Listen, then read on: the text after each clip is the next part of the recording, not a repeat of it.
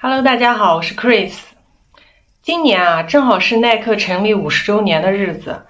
创始人奈特有个习惯，他每十年就要回顾一次耐克的成长。那今年呢，他也写了一封信。今年这封信异常的简短，呃，大概总结下来呢，就是这么一句话：就是有一群野心的人，怀着对运动的热爱。不断的创新，五十年来做着同一件事情，释放运动员的潜力。呃，除了这个里面提到的一群野心的人啊，其实有一个人是不得不说的一个灵魂人物，那就是鲍尔曼。鲍尔曼呢是知名的田径教练，在他的职业生涯当中啊，他培训了很多的冠军。呃，耐克的创始人奈特曾经就说过，呃，如果让鲍尔曼不开心了，耐克也不会开心。可见鲍尔曼在耐克和奈特心目中的地位了。啊，一位马拉松的健将叫肯尼摩尔，也是鲍尔曼的学生。他还写了一本书，叫《鲍尔曼与俄勒冈州男子》。其实很多人啊，都是被鲍尔曼的人格魅力所征服。他特别的有性格。那在耐克呢，鲍尔曼是联合创始人。一九六四年的时候，耐特向鲍尔曼推销鬼冢虎家的鞋。啊，当时鲍尔曼就主动提出来，他说要做这门生意，然后就提议两个人呢各出一半的钱，就是各出五百美元成立公司。呃，蓝带公司就是这么成立的，专门代理鬼冢虎家的鞋。呃，这也就是耐克的前身。那在成立这个公司当中呢，有一个细节，就是鲍尔曼作为教练，其实他并不想参加经营，也不想跟奈特呢发生争执，所以呢，他就将这个持股比例啊微调了一下，调成了百分之五十一比四十九，就是他持有百分之五十一，奈特呢持有百分之四十九，同时呢掌握公司的运营权。我觉得这其实是一个非常明智的决策，他为未来他们两个人的合作消除了很多的隐患。呃，你要知道，五十对五十的这种股权分配啊，其实是一个很烂的一种合作方式。那这种方式，其实在日后的这个企业运营当中啊，它会留下很多的隐患，会带来很多的矛盾跟摩擦。其实也就是我们今天所说的内耗。有的时候你会发现啊，这些内耗比管理层决策失误给企业带来的伤害还要大。那鲍尔曼呢？虽然说不参加经营，但是呢，他对耐克的贡献还是非常非常大的。尤其是早期的时候，他其实充当了很多的角色。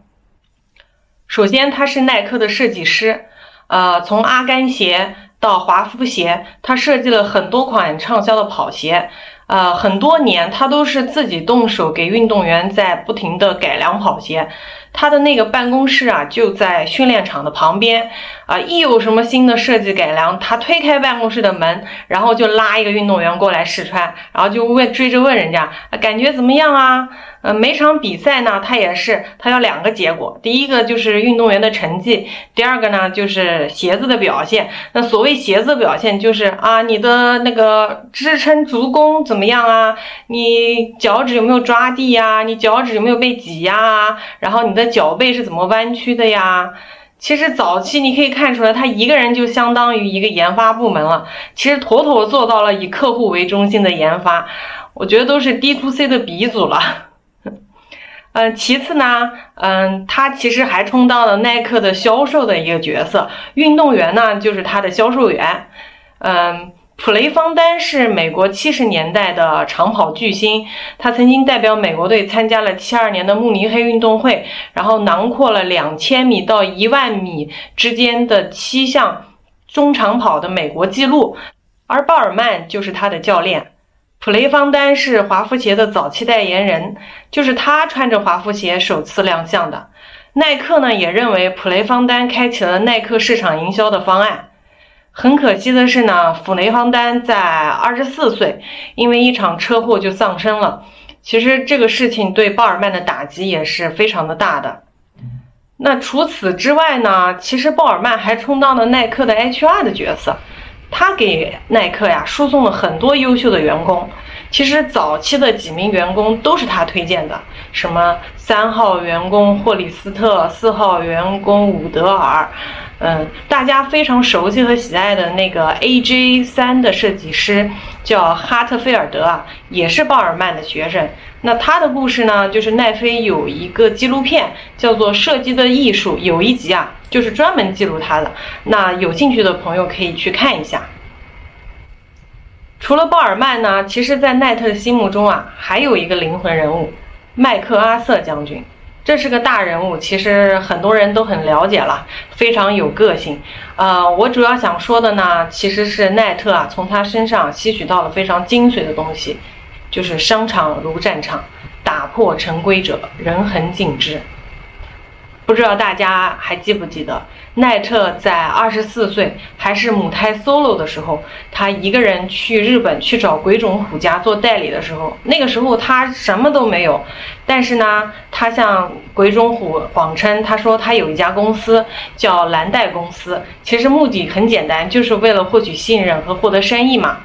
那之后呢，双方合作也不和谐，那他就在鬼冢虎呢聘用了一个所谓的间谍，其实就是为了掌握公司内部的一些信息嘛。那到最后，他与鬼冢虎家呃撕破脸之前啊，他与鬼冢虎的高管谈判，还偷了人家公文包里面的这个信息资料，要了解一下人家是不是想换代理商。其实这些事情啊，是奈特在他的自传里毫不忌讳的说了这一切。那商场如战场，呃，过去的每一个坎，如果过不去的话，都不可能成就今天的奈特。嗯，这种精神啊，其实是非常可嘉的。呃，我觉得没有必要去 judge。面对有时候面对土匪的时候，你就得把自己变成流氓，不是吗？那刚刚我们也提到了个地方。俄勒冈州，这个呢是耐克的诞生地，也是现在耐克总部的所在地。其实准确的说，这个地点应该是俄勒冈州尤金市俄勒冈大学的海沃德田径场。那今年七月份国际田联世锦赛就是在这个田径场举行的。呃，尤金市是一个很小的城市，它的经济支柱呢主要是畜牧业跟木材。那尤金闻名呢，却是以田径之城而闻名的，主要就是俄勒冈大学的功劳。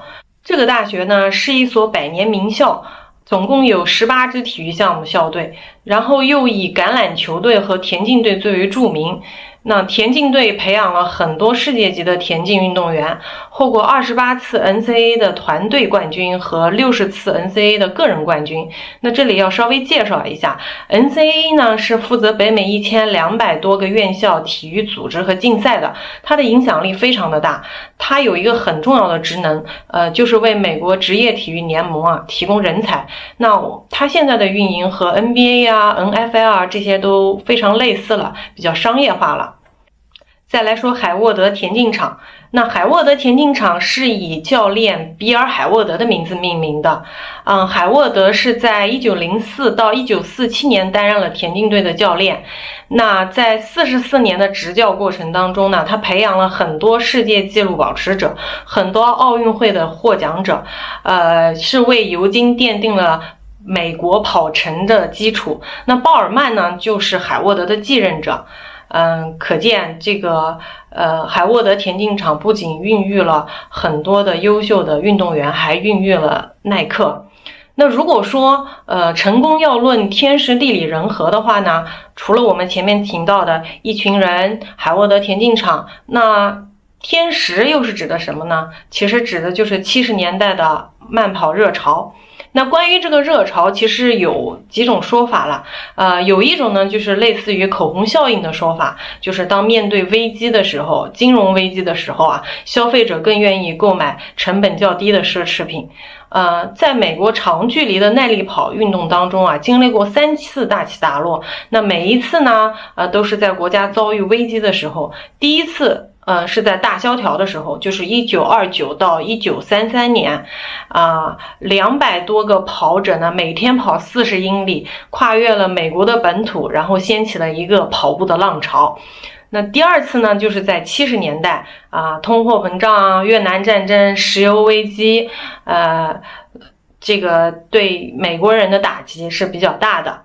那第三次呢，就是九幺幺过后的一年，那那个越野跑就突然成了全美发展最猛的一个户外运动项目。这三次的起起落落也并非偶然，因为危机来临的时候，其实人最本能的那种求生欲啊就会激发出来，而且跑步呢也可以释放你的压力，营造快感。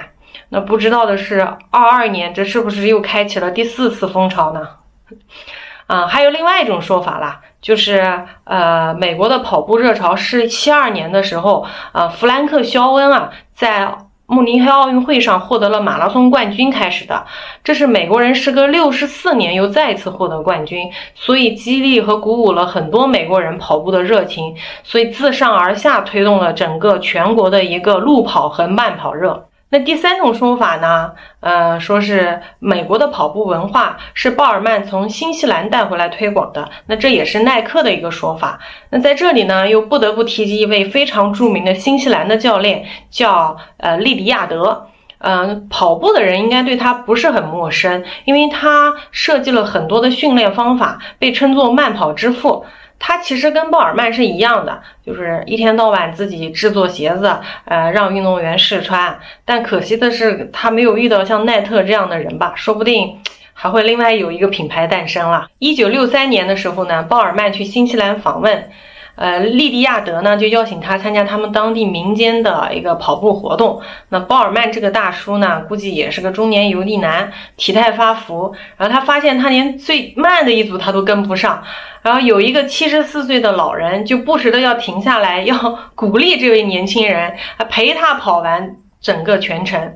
呃，这次的慢跑啊很艰难，也使得鲍尔曼要重新去思考跑步健康和体育的意义。所以他回去以后呢，他就开始着手啊，向很多人去推广这个慢跑活动，还和这个心脏病学家一起合作，明确慢跑在不同人群当中的一个作用跟风险。当然，要成功，对手的犯错也是助推器，可遇不可求。其实八十年代以前啊，阿迪在消费者心目中的地位是非常高的。当时美国有一半的人都穿过阿迪的运动鞋，但是后来因为管理的问题，阿迪就被当做资本卖来卖去。那七十年代的时候还占据美国市场的半壁江山，但是呢，他错过了慢跑的一个兴起，也没有很好维护品牌，所以到九二年的时候，它的市占率跌到只有百分之三了。那耐克能够签下乔丹，在篮球领域一路开挂呢？其实阿迪真的是功不可没。其实乔丹当时是非常非常想签阿迪的，耐克连备选都不是。呃，当时为了让乔丹去耐克公司谈判。还通过耐克他爸连哄带骗的把乔丹给搞过去了。那最后耐克能够拿下，一方面呢是他出的钱够多，五十万一年。嗯，当然还多亏了阿迪的不作为。当时阿迪的情况是创始人刚刚过世。经营管理权呢，就由他的老婆安排给了四个子女。那这四个子女的另一半呢，也参与管理，所以整个公司被割裂成了四份。那公司肯定不成一体，运营效率肯定上不来。那对于乔丹的签约仪式，估计也没有放在心上。他家族的这个管理问题啊，好像是个遗传。不知道大家知不知道？